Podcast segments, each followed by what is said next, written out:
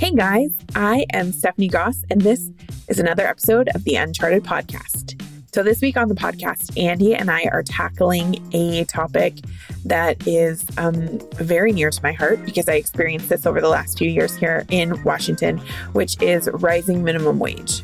So, we got a letter from a friend who is in California where the minimum wage is headed towards $15 an hour. And they saw a sign up at their local McDonald's that they are starting crew members at $15 an hour with a $500 sign on bonus. And so, this friend sent us a a note, and there's more info coming up when the episode gets started for you. But we're going to talk about what do we do when the minimum wage is starting to rise? Is this a good thing? Is this a bad thing?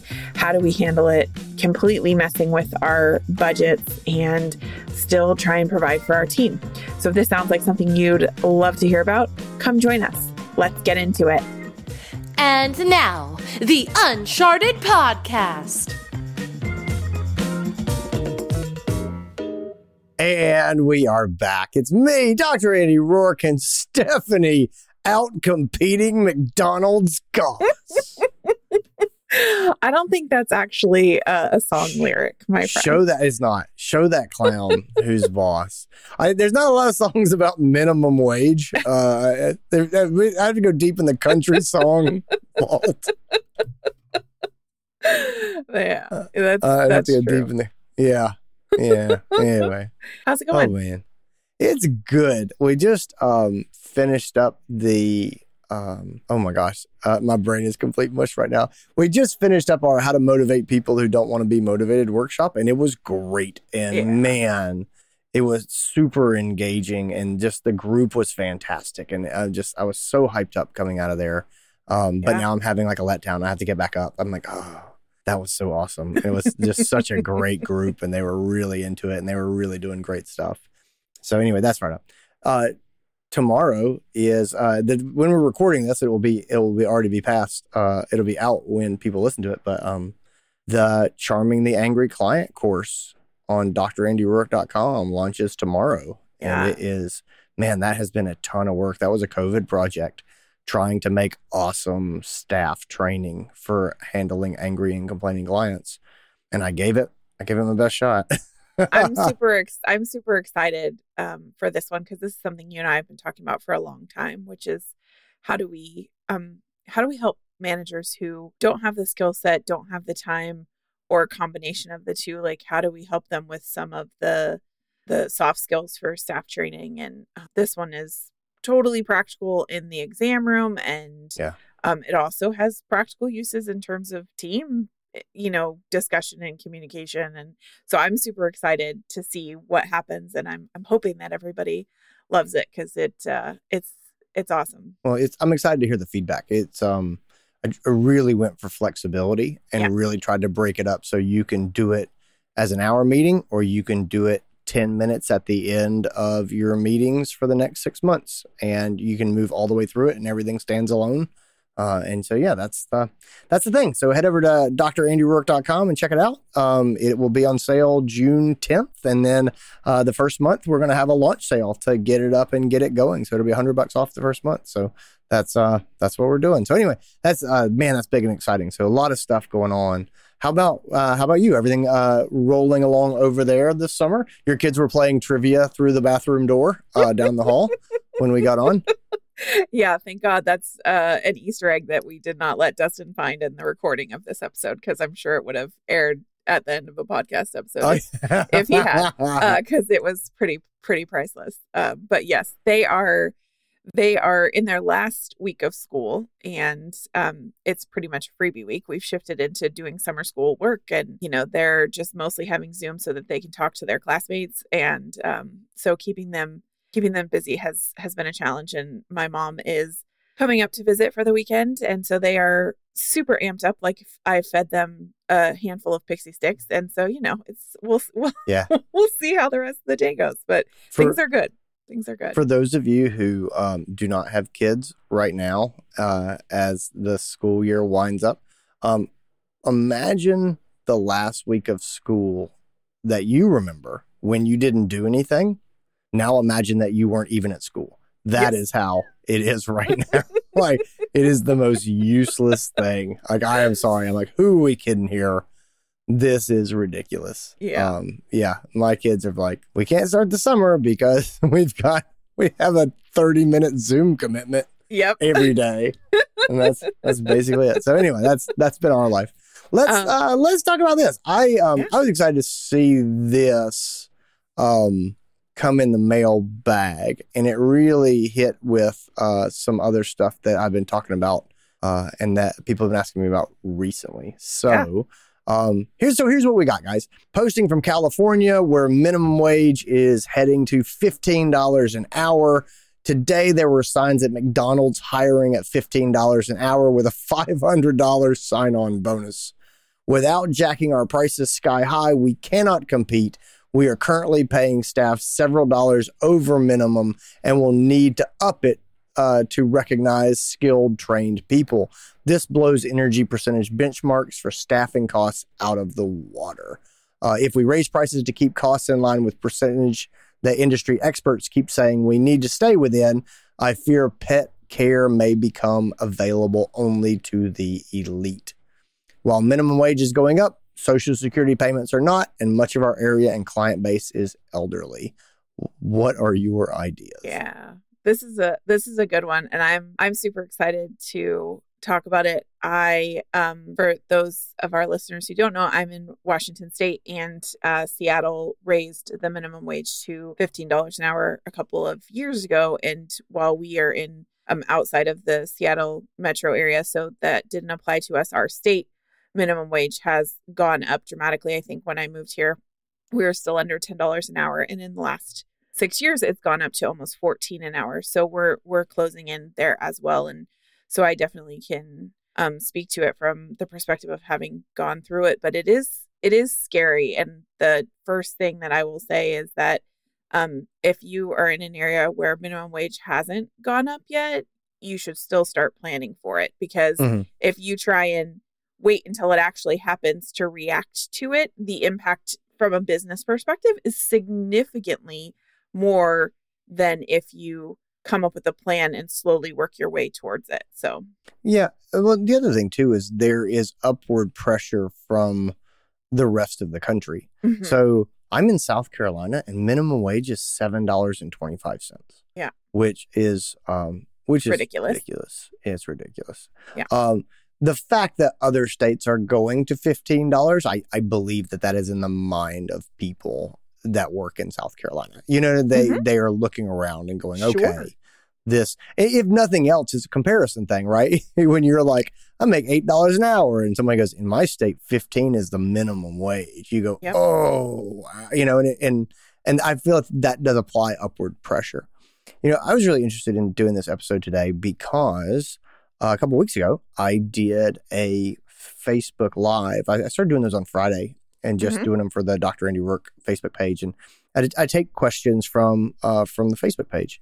And the someone had asked me, they were like, uh, "What do you think is the future of wages for support staff? Yep. And how do associate vets help support a living wage for our for our people?" And I thought that was a great question, and so so I took it and I talked about things that we'll talk about here today. And then when I was done, I got a text message from one of my friends, and she is a practice owner and she is wonderful, but she was clearly uh, affected by what I said. And what she said was, she was like, "Hey, we do our absolute best to pay our staff, and um, it's really hard with the corporates."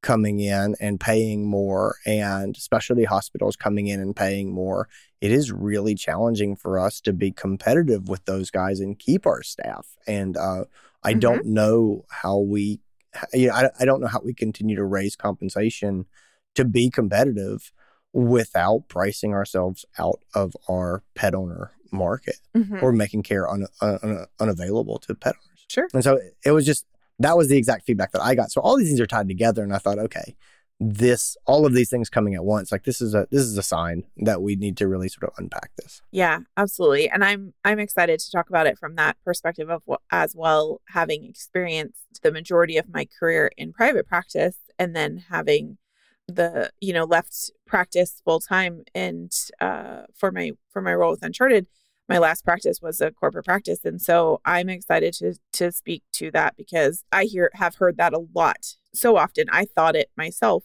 for a long time in private practice like we just can't compete with the corporates. And the question that i never stopped to ask myself for the longest time was well how are they doing it? Because i think people in private practice have this illusion that there's this corporate money tree that just shake and the money falls out and that's how these things get paid for and it's and it's not. And so i'm excited to talk about that from from the positive perspective in terms of what lessons can we learn? What what things can we look at whether you're private practice you're nonprofit or you're corporate like how do we how do we look at some of what other businesses are doing within our own industry and outside of our industry and um, look at this on more of a long term perspective in terms of how do we fundamentally change some of the structures and foundation of our our business because we're we're going to have to. Yeah. No, I, I agree. All right, let's go ahead and start let's go ahead and start unpacking this because okay. there's a lot to unpack here. So yeah, let's start with that. All right, first thing we need, I think first thing we need to talk about is is wages in America. Uh, mm-hmm. I think mm-hmm. I think we need to start there. And so yeah. let's lay a backdrop of why this conversation is happening and and why it's coming about. Uh, the truth is, when we look at real wages, they have been stagnant in this country since basically the 1970s. So when you look at what people actually take home and you factor in inflation, people basically take home the same that they took home 20, 30 years ago. Right. There really just has not been upward upward movement in in in real wages. But then you look at the cost of healthcare and things like that, uh, and colleges, uh, those things have really soared. Yes. So that's problematic, and I just I say that just because I don't want people to think this is a vet medicine problem. I don't think that it is. I think yeah. it's a worker in America uh, problem, and uh. And I know we have a lot of Canadian people that listen as well. I'm assuming it's probably similar, uh, similar there. But yeah, so the first thing is, I don't think this is a vet medicine problem of stagnant wages. I think this is a national problem of stagnant wages. Mm-hmm. I was, um, I was talking to some friends and they uh, and we were talking about sort of practice culture and appreciation and, and things and uh, they were saying you know when you look at the research that's come out recently about technicians and what makes them feel valued and appreciated in their job well regardless of the source because there's been a number of these um, income uh, wages is the number one thing. Yeah and they were really bummed out about that. And and because they were like oh, is it really about money? Is that really, is that, is it re- surely, surely money can't buy happiness and they know that. And, um, and I was surprised that they were surprised. And I get it because I'm very much a positivity person and, and sure. you know, culture, culture, culture, it really does matter. And, and I, I stand by what I say is we're not generally here for the money. That's not what attracts our people to, to vet medicine. All of that said, uh, money is like oxygen. Uh, the only time you notice it is when you don't have it. And there is research on on money making people happy, and the research says the takeaway people have is money does not make you happier. But if you actually look at the research, what it says is once your basic needs are met, then right. money doesn't make you happier. And um, you know, the research that I had seen, that's sort of the, the standard on it, it generally showed in this uh, there's so much variation in what this means and where you live and blah blah blah but you know their research was somewhere around $60,000 people sort of started to level off as far as the happiness that they had with the money. And that surely that surely changes depending on where you live and all that sort of stuff. I, I put that number out. The only reason I put it is because it's it's some sort of a tangible number you can hold on to to be like this is basically kind of what it costs to live and and and have you know, have your basic needs met and not worry about your rent or things like that. And so that's that's that's sort of what was put forward is um, until if you it is hard to feel appreciated by staff lunches when you're worried about being able to pay your rent or put food on the table for your family. Like th- that's just the truth of it. Absolutely. Absolutely. And I think the interesting part to me about the conversation you were having with your friends is that I think a lot of why they're surprised by that is because for a really long time in our industry, people didn't speak up about the money. When we talked to the staff about why veterinary medicine whether they were a doctor or a technician or a CSR or kennel staff, part of what drew everybody to this field is the patient care and the emotional satisfaction. And for a lot of people for a long time, the the model made that something that they were willing to give that as an answer for the number one. And there have been a lot of shifts in the world and in veterinary medicine, um, certainly in the time that I have been in veterinary medicine, that have created change and also have kind of opened the door to the much needed conversation that just because we care about animals, just because we love our jobs, just because we're passionate about our jobs, does not mean that we don't also need the ability to take care of ourselves, to take care of our families, and live um, a life, not one of extravagance, but um, a basic life where we don't have to work two plus jobs to make yeah. ends meet at the end of the month. Right. Yeah. I I, com- I completely agree. So anyway, I think that that is I think that that is true. I think that is the reality of our of our nation and, and, and also our culture. Uh, and, and, I don't, I don't think we talk our way out of this. You know what I mean? I don't yeah. think that we do appreciation programs that take away the idea that our staff needs to make a living wage, meaning they need to, I mean, these are skilled people that work their butt off. Like mm-hmm. they need to be able to pay their bills and subsist. And that's just, it's not, it's not bad. It's not good. It's just, to me, it's, it's just, it's just being reasonable. Like that, mm-hmm. that's like, that's all there is to it. So yeah. Anyway, I, I, so I just laid that down as a background. And again, this is not a vet medicine problem specifically. This is a this is a a human being problem. I think so. Yes. Anyway, that that's where we've been, and so that's why we're starting to to get some of these conversations that that pop up. I think I'm optimistic. Well, I just say I'm optimistic for support staff for the future. And I do think that these wages are going to come up. I think they are coming up, and I think that they will continue to come up. And there's a couple of reasons that um, that that is that I'm so optimistic. Right. So the first one is uh, I think that there is really is a focus on income inequality, and then also raising minimum wage right now. Mm-hmm. As states talk about going to fifteen dollar, people are talking about what does it mean to have a living wage. Right. Um, and then as we talk about income inequality, we say, well, you know, look at look at how the richest of the rich live, and then look at the the uh, lower class or the lower middle class and sort of and sort of how how they live. And so I think that there's a lot of attention there, and I think that that is a good thing, and that it is applying upward pressure on wages. I think that we're in a place where people are really thinking about, hey, our income as a nation has really stagnated for 99% of us, mm-hmm. and, and and we need to we need to break through and, and lift that up. I think it's good for uh, support staff, especially technicians, uh, because there's a shortage of trained labor you know, uh, supply and demand. It is, it is really hard to get uh, skilled technicians. It is really hard to get skilled CSRs. Like the labor market is so hot. Uh, yes. we're competing against other vet practices. In the case of CSRs, uh, we're we're competing against other industries. You know, the yes. dental office would love to have your receptionist, um, and so I think that that's good because it also again applies upward pressure. The competition is supposed to kind of uh, derive wages, and so I think that that's that's an upward pressure as well. Mm-hmm. I think there's a lot of new opportunities for our support staff. Um, I think that there is. Um, there are things like uh, house call practices, mobile practices, things like that that didn't used to exist, where maybe one doctor and one assistant will go and they'll do a concierge practice and they'll go from house to house and they will just see their clients or they'll do home hospice and maybe a doctor and a single assistant or a CSR uh, you know, who helps support them out on the road, or uh, or a trained technician goes with them. And, but it's a very small little group, but they have a low overhead and they work together. Right. And I, I, think there's a potential for for you know higher wages there, and you know have a smaller team, but you can sort of pay them more. I think telemedicine is good for uh, especially for licensed credentialed technicians. I Absolutely. think you're going to see more uh, sort of check-ins with them, recheck appointments, things like that.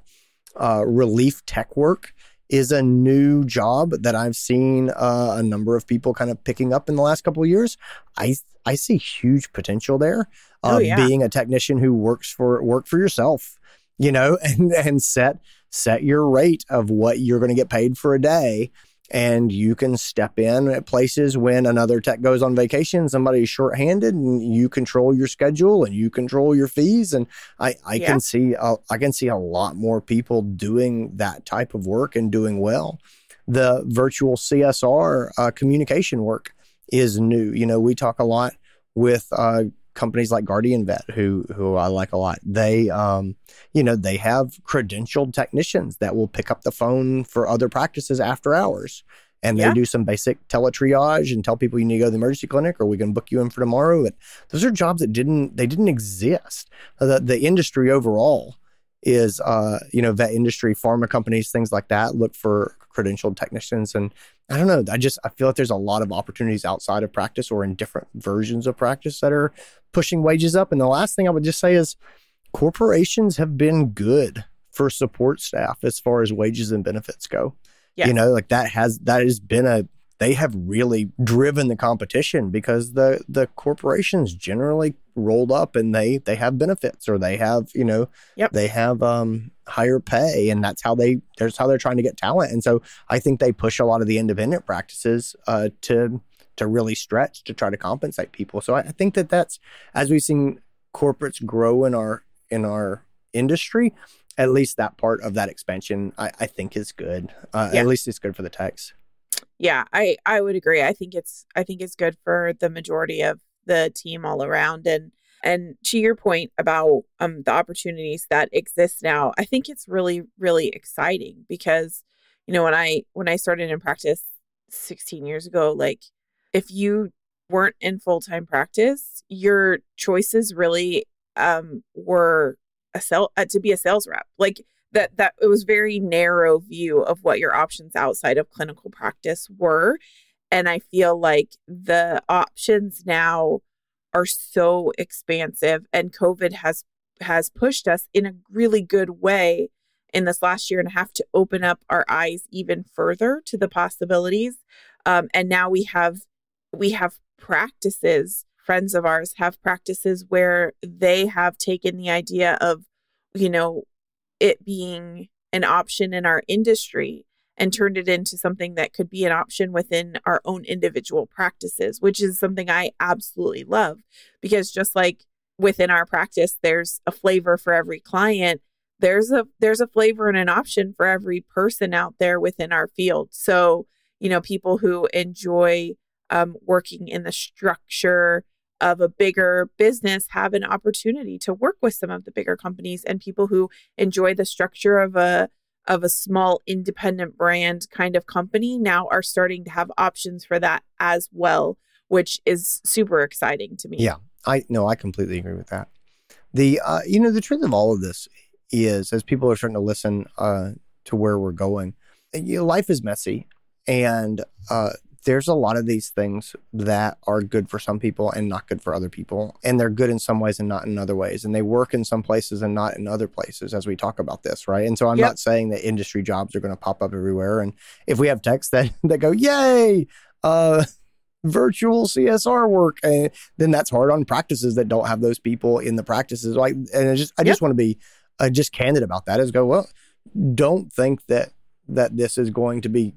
There's an outcome that's going to be good for everyone. It's not. It's going to be a mixed bag, as life tends to be. Well, and I think one of the things too, and I'm going to step on the soapbox for a, a minute here, is I think this is where um, the bad news is, is that I could see a lot of people looking at this and saying, I can't possibly compete with that. And there is a tendency amongst people that I am friends with and that I that I know very well and love dearly, who I've had this discussion with, who who fall into the victim trap of Mm-hmm. well, I'm just an independent practice and I just can't compete with that. And they hang their head and it's the woe is me. And they they don't that's where it stops the conversation stops. And the the reality is if we can we can create a ton of different options and variety and opportunity within our own practices. But in order for that to happen, we have to stop playing the victim and stop saying this is all corporate's fault. They've ruined everything, which is Right. kind of the general mentality. And we have to start thinking about how do we look within our own industry and outside the industry at other solutions and think outside the box. Yeah. and so no, the, the change really has to start with us.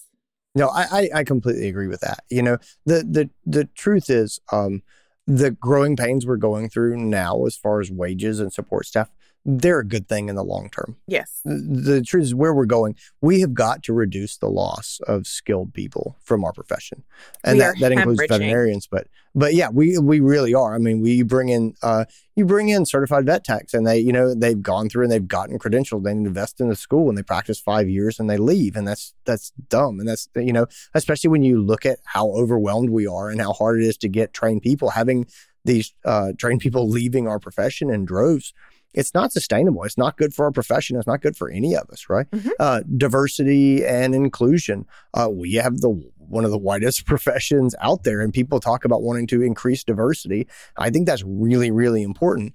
I don't know how to do it when you're offering uh, crappy wages. You know what I mean? And just Yes. say, I don't, you won't be able to support yourself in this profession, but we really uh, want to become more diverse. So come on. Like, that's not inspiring, that's not an inspiring uh, sales pitch to bring. To bring fresh faces into our profession, we need fresh faces in our profession. We we we want to grow and diversify and and um and mirror the people that we serve. Like we've got to make a better value proposition. It cannot be, hey, we're made up entirely of people who at age nine decided this is what they wanted to do and held on to that dream, and Yeah. no one else is here because uh, because the numbers don't make any sense. Like that's not a sustainable path forward. So if you Yeah. want uh, increased diversity and inclusion, we we've got to we've got to make a more um, enticing offer to people to come and work in our profession, right? And the, the other thing is the shortages of veterinarians are not going away. Uh, we Yeah. we we don't have enough veterinarians, and uh, we got to get this work done. And so again, we have got to figure out how to bring people in, leverage them, use them, and retain them to help get this work done because our caseload is bonkers. And we are just you know we've got a fixed number of vet schools and they're turning out fairly small classes. And uh, we're we're not going to produce veterinarians at a at a rate anytime soon that is going to reduce this workload down where it needs to be which means we've got to have support staff that we can leverage to get the work done. And that's a big driver. Especially when we think about the impact of I mean, we're just seeing the tip of the iceberg with the impact of all of the COVID pets too, right? Like that's that's something that I don't think a lot of us are thinking past. I think a lot of us are still overwhelmed and rightly so with just getting through the day.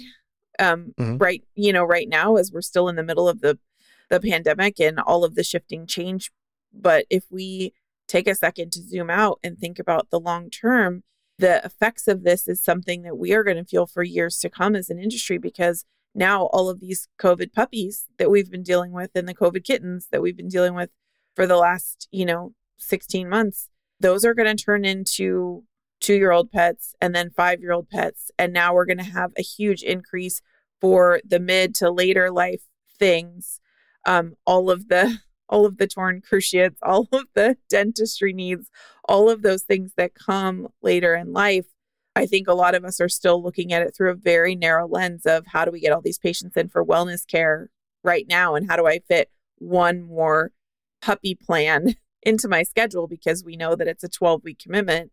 But I- think we have to start thinking longer term about that because I do, that's not something that's just going to go away. We don't miraculously see all the puppies and kittens and then don't have to deal with that increase in pa- in patients, um, you know, for years down down the road. Well, it's a good thing that the fix is so easy. Um, we just we just significantly raise the prices. Like that's I mean, come on, how hard is that? Like like bam, we got more business than we can do. Uh huh. We are not paying our people enough. Uh huh. Um, this is a no-brainer. Like Let's you just just supply price. and demand. Boom, 300% increase in prices done. Go Yeah. into the bar. I mean, that's a that's a choice. so so there's there's the rub right and and and that's that's where that's where the pain comes from and right and the pain comes from the fact that we have good people running vet practices who care like Yep. our profession we desperately want people to get care like i go into the exam room every other day and uh, a little old person looks at me and tells me that they're on a fixed income Yep. and this is their best friend and i see it all the time and Yep. i just have to tell you guys morally i want to help that person Yep. and I I think that little old person um I think they should have a little companion. you know, I just Yes. that's the thing Yes. that I that that would scare the heck out of me is being 89, 90 years old, Yes. living kind of by myself, you know, uh, or in a little uh, retirement community and not having anyone to talk to or be with, and like. Oh my God! Give me, give me a little, give me that little companion dog. You know which one I'm talking about. Like you know the the the the little friend. Yeah. Give me the little friend, and I want that person to have that little friend. And and so that's that's why we end up in this place too. Like, you know, Stephanie, if we sold and repaired jewelry, this would be real easy. You know what I mean? Like, we're just like, hey, we don't have enough people to handle all this business. Right. We're gonna ratchet the price up. And Sure. if you can't pay to have your jewelry repaired, I'm gonna sleep okay at night. Right. Um, well, you know, yeah, because you're not talking about a, a living, breathing thing, and you're not talking about the emotional um, companionship and attachment, right? Mhm. Or it's like, uh, yes, even if it was um, a beloved piece of jewelry, I might cry if I couldn't get it fixed, but it's not the same as having to make potentially um you know life altering decisions that involve a family member which is how all of those clients that we serve who are that you know 80 year old woman who's staring up at you and this is her best friend like that's it's not it isn't black and white like that it isn't um Right. objective in any way shape or form it is purely emotional Yeah. We, I mean, we put ourselves in a hard spot by celebrating the human animal bond the way that we do. You know, we, we you know, we talk about the human animal bond and how important it is. Yeah. Um, and that kind of puts us in a place of being like, well, are you going to make the human animal bond only available to people who can afford a certain uh, a certain price tag? yeah And, and I think most of us, I think most of us really morally wrestle with that. yeah So, so what do we do? Is the question that my friend really put to me, you know, and says, "Well, how do we how do we handle this?" I don't know if we can dive into how we handle it without taking a quick break. I need to gear up for this one, man, because this is this is a this is a big chunk. Okay, that sounds good. Let's take a little break. Hey guys, just want to jump in here real quick with some exciting updates. Got a lot of stuff going on on August 14th from 11 a.m. to 3 p.m.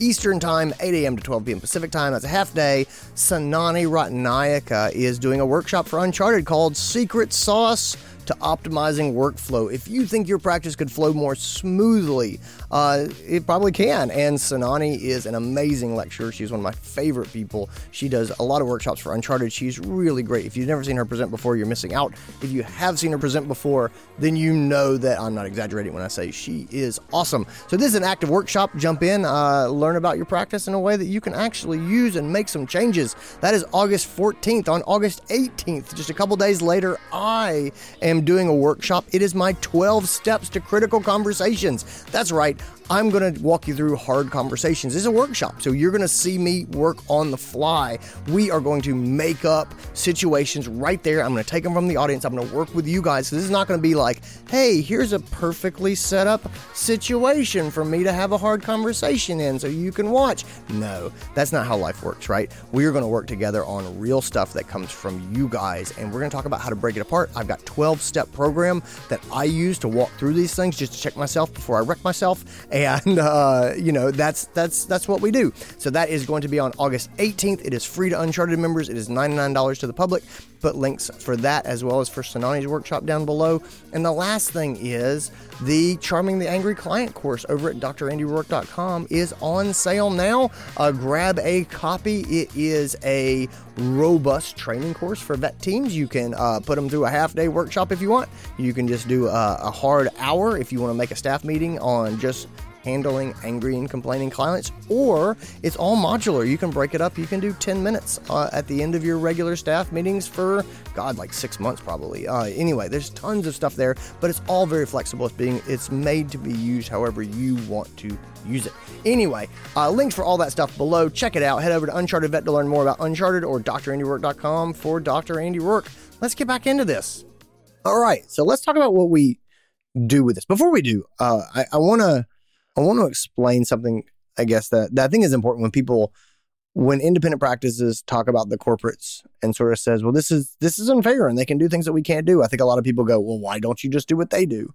And I do want to stop and and and just point out for people who are not familiar, um, there are some advantages that corporate practices have over independent practices Hmm. when it comes to finance that we should just put on the table and be clear about. Yes. Uh, one of the big ones is is buying power. Yes. When you buy for 700 hospitals, you get better prices than when you buy for one.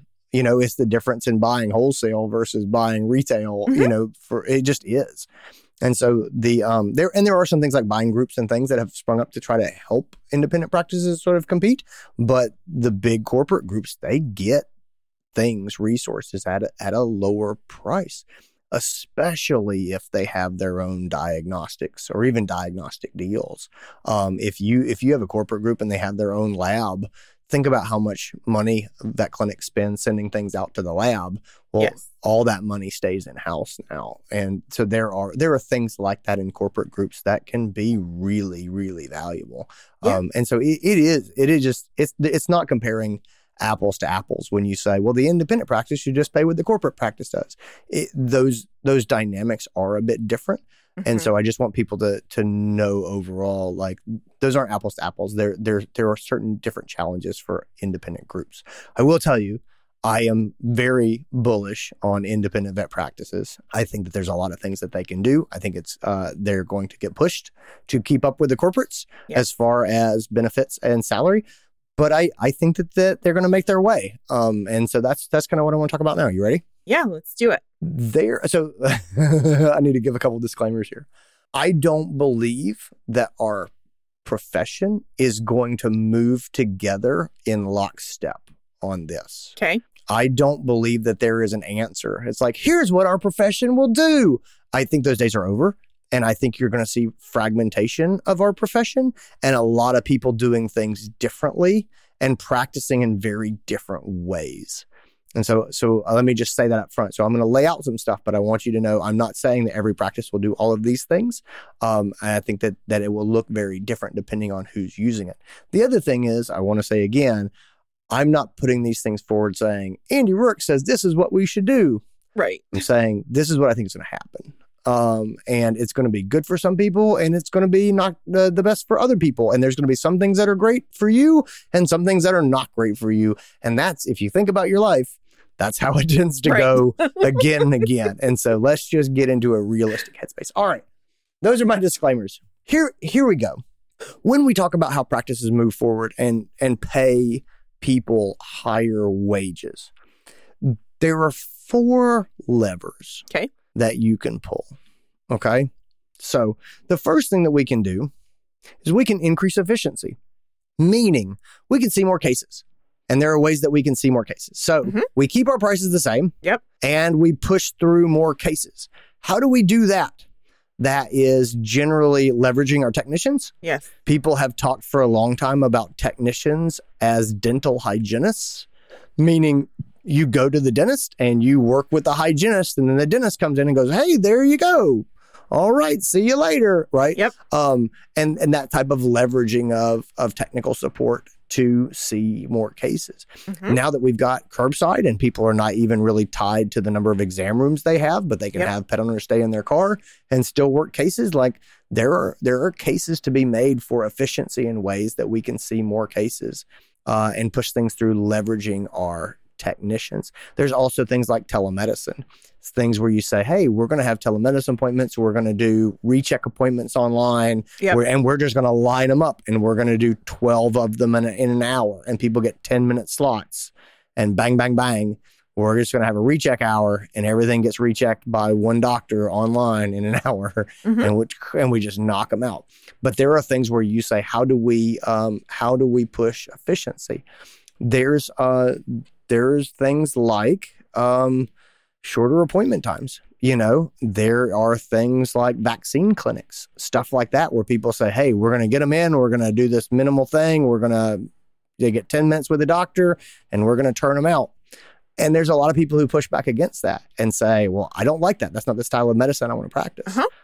And I don't think that all practices will practice that, but I do think that there are some that probably will. Yeah. And I think that as other practices adapt in different ways, there's going to be a need for low cost healthcare that still is able to pay its staff. And I think you're going to see high volume practices. We already see high volume practices, Mhm. but I think you're going to see high volume practices uh, that are meant to meet that need. And then also, I think you're going to see uh, high touch practices that are leveraging technicians to increase their own efficiency Mhm. uh, in a in a less um, revolutionary way. Absolutely. I So- yeah, I think I think that that's totally true and I think when we when it comes to increasing efficiency as well, leveraging the technicians that we do have um the credentialed technicians that we do have is so so key because when you look at human medicine, you look at dentistry, you're spot on and you like the both both industries leverage their licensed paraprofessional staff in a way that allows them to do the thing. I mean, I I have to think long and hard about the last time I went for a doctor's appointment and I actually saw my MD. Like I see a nurse practitioner for 90% of what I go to the doctor for. And when I see my specialist, I see a, a an MD or a specialty doctor. Most of us are used to that uh, model of care. And so I think starting to look at and there's there's a lot of conversation in veterinary medicine about and has been for a long time about why don't we look at that? And why don't we create some diversity in the tiers of experience and training and education that we have for our team? And so under underneath leveraging the technicians i think we need to start to think more broadly about can we have education and training beyond just a licensed credentialed technician? We have the vts obviously but um, within general practice is there something we can do to create another tier in there and below that, are there things that we can do to create um, skilled staff at a at a lesser uh, level than a licensed, fully licensed technician that will help us leverage the teams that we Mhm. do have in our in our hospitals? Yeah, no, I, I completely agree with that. So increased efficiency is is the first lever, right? Mm-hmm. Uh, lever number two is we can reduce other costs. If we uh, if we can get other costs down, Yep. then we can shift and keep our and keep our revenue where it is. Then we can shift uh, that revenue over to our people. Yep. I I was spent some time in the Netherlands. I was over there lecturing, and I went and, and visited a number of hospitals that are in the Netherlands, right? Mhm. And so the ne- Netherlands is a um, sort of democratic socialist type country. There, you know, uh, high benefits, uh, high taxes. Uh, it costs a lot to employ someone in the Netherlands compared to the United States. Mm-hmm. And it was really interesting because their practices are wildly different than ours. Mm-hmm. And it really comes down to how much you have to pay to have an employee. And what I saw there was that you don't tend to have a lot of big practices that have a lot of support staff and a lot of doctors. You had some, you had some, uh, and you know there may be one or two in a in a town, maybe, but mostly what you saw was a single to two doctors, and then they had one to two technician nurses and maybe an assistant and there was no front desk Mm-hmm. you know they handled the phones and they and they passed between them but they had a they had a tiny little office and they would you know send all their all their lab work out and they had an x-ray machine and that was it you know what i mean and they just had a small little outfit and they spent very little on other things um, other than on salaries Mhm. and so when we talk about about decreasing costs again this is one of those things where i said this could be good for some people and not for other people this can be great if you're if you're one of the people who stays on with the practice it's it's not so great if you're one of the people who gets downsized as uh Mhm. as practices get smaller to Sure. control costs so another example of of this type of practice i see a lot is concierge practice you know and Yes. we're seeing people now who are saying i'm going to take a thousand client or 300 clients or 500 clients you know Yep. and they're going to and i'm they're going to have my cell phone number and i'm just going to take care of them and their pets Mhm. and they're going to pay me every month and Yep. and i'm going to have a, i'm to have an assistant or i'm going to have a, a technician and it's just going to be the two of us and we're going to go house to house and take care of this and we'll both make a good living uh, mobile practices that way right when you don't have to pay for a building uh, your overhead is a lot is Yeah. a lot lower Yeah. And I think I think it's been cool because we have uh we have friends that I've made through through Uncharted and I have been um, my eyes definitely opened to the different ideas. And this is what I was saying earlier about thinking outside the box. Um, when I look at some of their practices and some of the cool things that they they are doing, I sit back almost every single time and go, I never would have thought about that. And and mm-hmm. I love it. I love that energy. And this this is this is where the independent practices have the flexibility because there's nobody at a corporate office telling them no, right? They can think outside the box. They can dare to dream big in ways that um, someone within the framework of a bigger company absolutely cannot. And so I love seeing us capture that excitement and enthusiasm for outside the box models and ideas. Yeah. I think another place that we're going to see prices go down for vet clinics is, is going to be in the pharmacy in the coming yeah. years. Right. Yeah, I, I, I, think, yeah. I went into um, Publix, which is the big grocery mm-hmm. store chain in our area, mm-hmm. and there were flyers next to the door about get your pet's medicines here and uh, it was a little brochure and it just had a list of all the medicines they carried it was basically yep. our farm it was basically our pharmacy you know yep. like they and, and and they were just putting it out like we have all your pets medicines here i think a lot of I, I think that we will keep i think we'll keep some of our pharmacy uh, there's research on the human side of medicine that says that compliance for humans is much higher when they get the medicine at the point of care. They're yes. much more likely to fill that antibiotic prescription and things like that. I do think there yes. are medical benefits to our patients of us putting the medicine in their hand, especially if they acutely need it. Yes. Um, so I, I, think that that will stay. I think uh, our parasiticides, um, I, I think we have good ways of sort of keeping those in house. I do think, though, you know, the truth is, you know, we have clients who come in and they have a certain budget, they have a certain amount that can that we can see, um, or the, that they can spend. Uh, I do suspect that in time, what is going to happen is we are going to end up shifting that budget to services where we have high margins and we make real money on our time and our knowledge and our diagnostics. Yes. And we'll end up sending them out the door with more prescriptions for them to go and fill somewhere else. Yes. So, for example, um, from a business standpoint, if we have a pet that comes in with a skin infection and the owner has um, $150, we're better off working that case up and doing some skin cytology or tape preps or whatever, you know, and, and actually doing diagnostics and doing a good workup and then sending them out the door with a script for cephalexin or yes. for whatever, then, then we are not working that case up and sending them out the door with an antibiotic that we have to pay a lot of money to put on our shelves um, and has very little margins on. So, from a business standpoint, us, if they've got a certain amount of money to spend, them spending it with us for our diagnostics, for our services, for our knowledge, for our insight, that's a lot better business model than it is for us to sell products instead.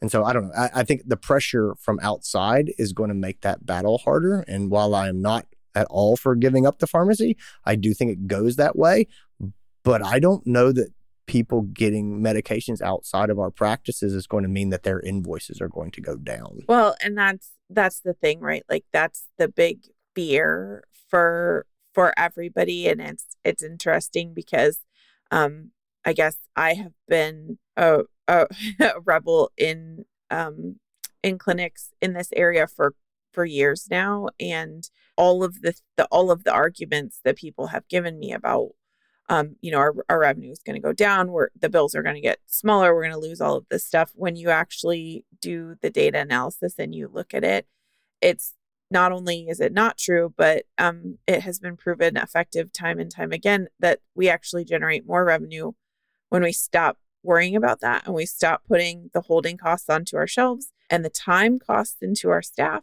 to to deal with some of that inventory stuff. And it, it's a it's a catch 22 right? Because inventory in our practice serves a great purpose. And like you said andy we know that if we can treat a patient right there and be able to pro- provide a medication whether you know it's um it, it doesn't there's a million different things that we that we can treat but we can also do that fairly simply. We don't need a massive pharmacy on our shelf to treat those need-based things. And I think we've we've seen that with food in our practices here in the states. For for a lot of us, um, you know, when I started in veterinary medicine, we had massive amounts of food on our shelves, all different types, all different manufacturers, all different bag sizes. And um, I it's been 10 years that I've worked in a practice that didn't just have the small need-based foods on the shelf. So the acute diets for the vomiting and the the, the GI diets and you know maybe some of the small allergy stuff when we have a patient where we just want to get them help now. But there's a small very small handful of that stuff and i think it's the same way with with medications. When we really look at it and we look at what are those products that we turn constantly because patients are truly in need of them when we focus on that and then we shift our focus to um, the second tier of that being what are the things that we can do as a service that also provide tremendous value and relief for the patients. I think about things like, or to your point, um, you know, parasiticide control, where we're doing injections and things in the practice that are that are service based, but mm-hmm. still, you know, get, provide immediate support and or relief for the patients. Focusing on those things drives the revenue in an exponential way. And I, I really hope that as an industry, this is something that I've watched people argue with me and with people who are much smarter than me for years and years and years. And it just makes me really sad because I feel like we're our, our own worst enemy when it comes to this discussion and argument because I've seen practices get out of their own way. And when we shift that revenue off of the shelves and shift it to the support staff and leveraging the team and being more efficient and functional, it just benefits everybody, especially the patients. Well, and the last part I would put onto that too is um, some of this is about breaking up, uh, breaking up payments. And so let let's go to yes. number three here. So yeah. I said there was four: increase efficiency, reduce other costs. Uh, number three for me is payment options. Absolutely, it's breaking up payments. It's it's saying, hey, you know, uh, we're going to send you to our online pharmacy or we're going to set you up with home delivery. Yes. And you're going to, you know, you're going to have a monthly fee and you're going to get your parasiticides in the mail every month, but you're not going to be spending that money right here today. Mm-hmm. Uh, and you know, it's it is just true when you have pet owners that come in, they have a certain amount of money in their mind, uh, or that or that they think is reasonable, and uh, if you do everything today, you're going to blow that budget out. Um, and if you split it up over months, they tend to be just fine with it. And yep. I, have never totally understood that mentality. To me, I just I want to know what it all costs, and you know, and it doesn't matter if I spend it now or, or over time. Like, oh, it's ultimately cost the same. But I f- have found that I am kind of in the minority in that mindset, and a lot of people are like, nope, just set me up with the monthly payment, and that'll be just fine. And yeah. so I, I think uh, I think subscriptions, uh, payment plans, wellness plans, things that let people spread costs over time. I think that that is going to be a big way for us to um, to generate ongoing revenue, and then also to raise our prices in a way that's not going to break the clients down. Um, you know, well, it, it really is helping them pay for what we're going to need to charge in order to take care of our people. Absolutely, and to the to the point from the the mailbag, um, you know, I live in an area that is a retirement community and our senior citizen population is huge.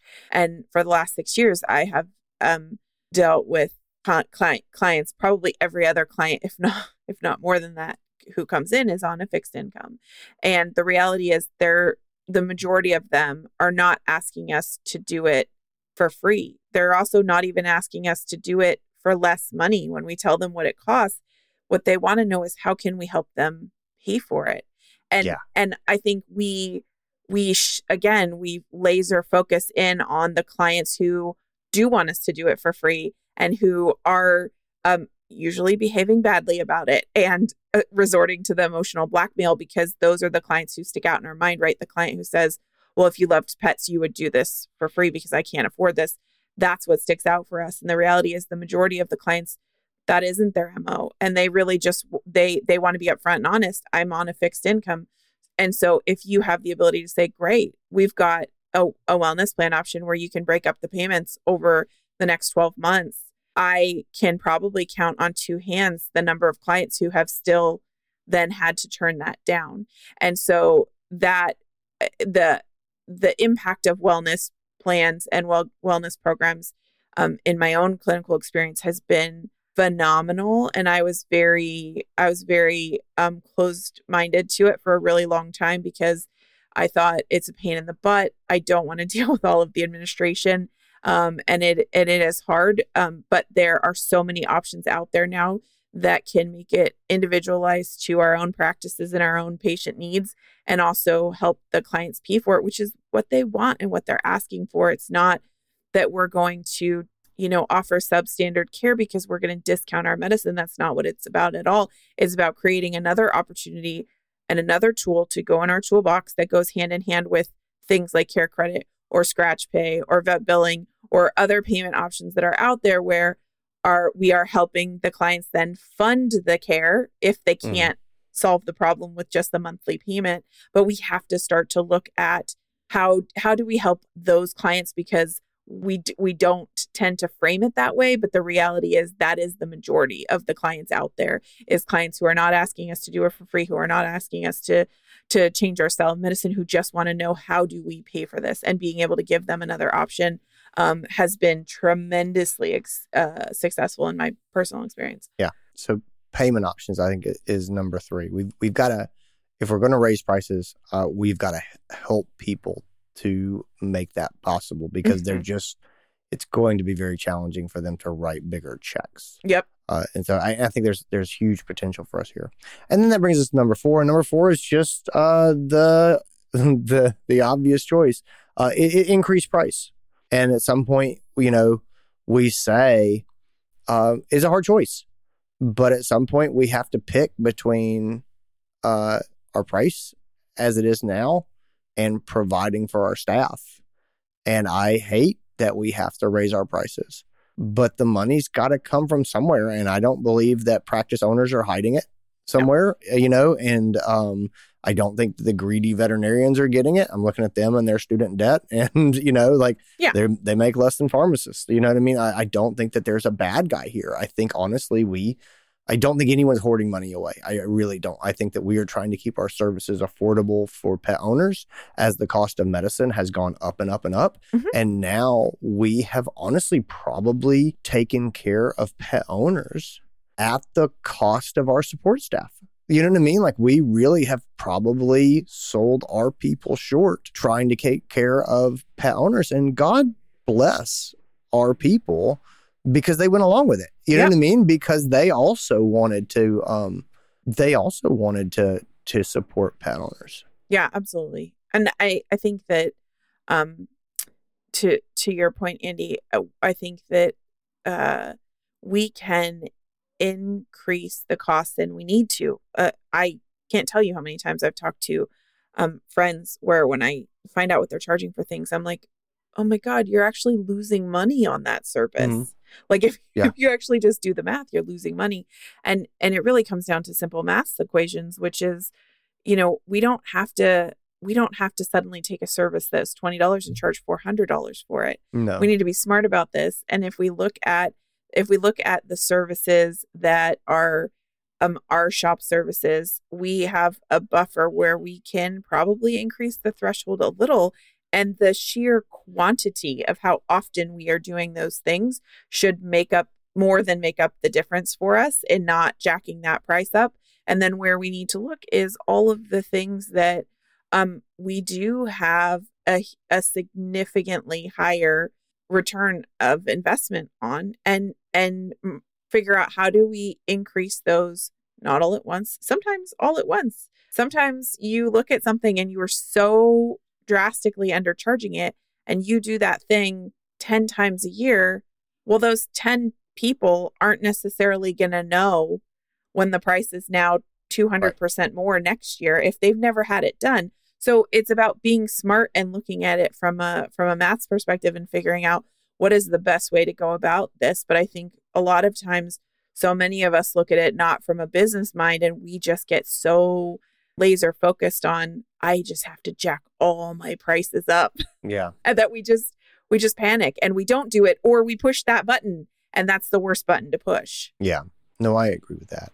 There's uh, you know, I think a lot of practices struggle with pushback from their team on increasing prices. Mhm. And it's interesting when you say, well, "I'm trying to, I'm trying to pay you guys more," and and then you say, "And we're going to raise prices," and they go, "No," Right. and you go, Yeah. but this is for you guys. Um, I think in order to do this, we have to have a candid conversation with our team. Yes. You know, we, we have agree. to say, we have to share our why and be like, look, guys, this is where we are.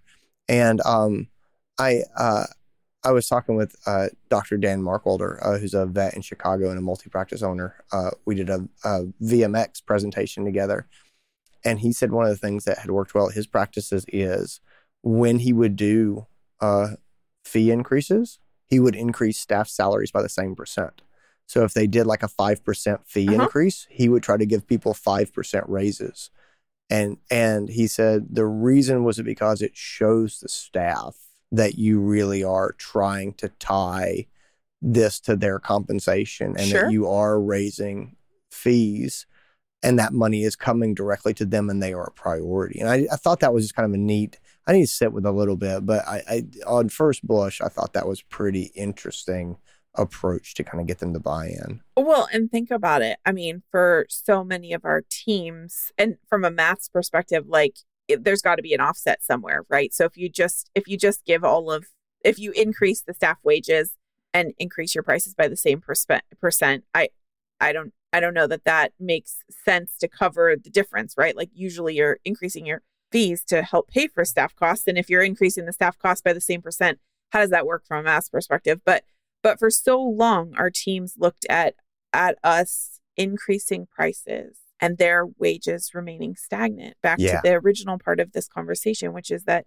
they stayed stagnant for so long and so there was a lot of emotional investment on the team's parts when it came to increasing prices because that that was especially as a young team member i i will admit I was guilty of it myself at my first clinic, looking at it and saying, well, they're increasing the cost to the clients, but I asked for a raise and was told no.